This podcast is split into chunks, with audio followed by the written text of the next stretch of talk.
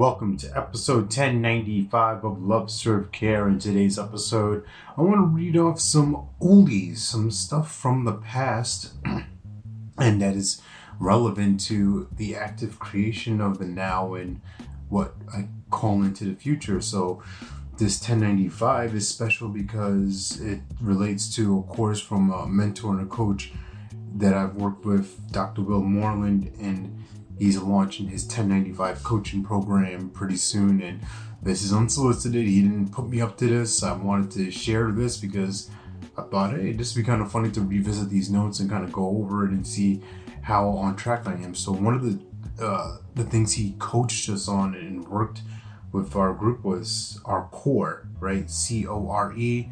It stands for an acronym for clarity, opportunities, relationships, and experience. I'm going to read off some of the notes that I had relating to these areas. So here's the C part, which is clarity. What I wrote for myself is that I'm here to make a difference by helping people. Coaching and speaking will be my tools to do so. I will use music as well. I'm here to empower and inspire people to live incredible lives. I'm here to amplify voices that won't be heard. I'm here to write and create and serve.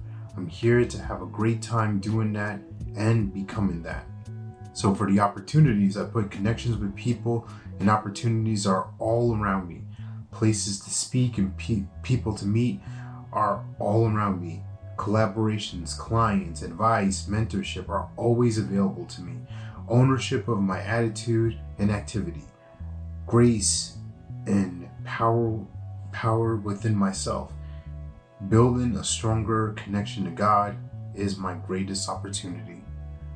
Relationships, a deep, loving partnership with Sarah, a loving and nurturing and expansive way of being with my kids, a relationship of trust, love, and respect with Pop, my siblings, a loving, mentoring relationship with Silas and the girls, it's my nephew and my nieces, the friends and peers I've made in in the coaching, speaking world, my relationship with me based on love, how honor and acceptance.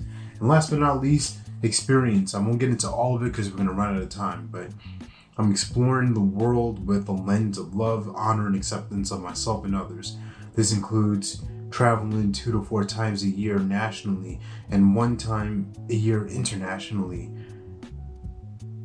I'm experiencing people at a level of trust and opening their hearts to possibilities. I get just as much as from the interactions as they do. So that's part of it. I'll read off some more at a later episode, but hopefully this makes a difference for you.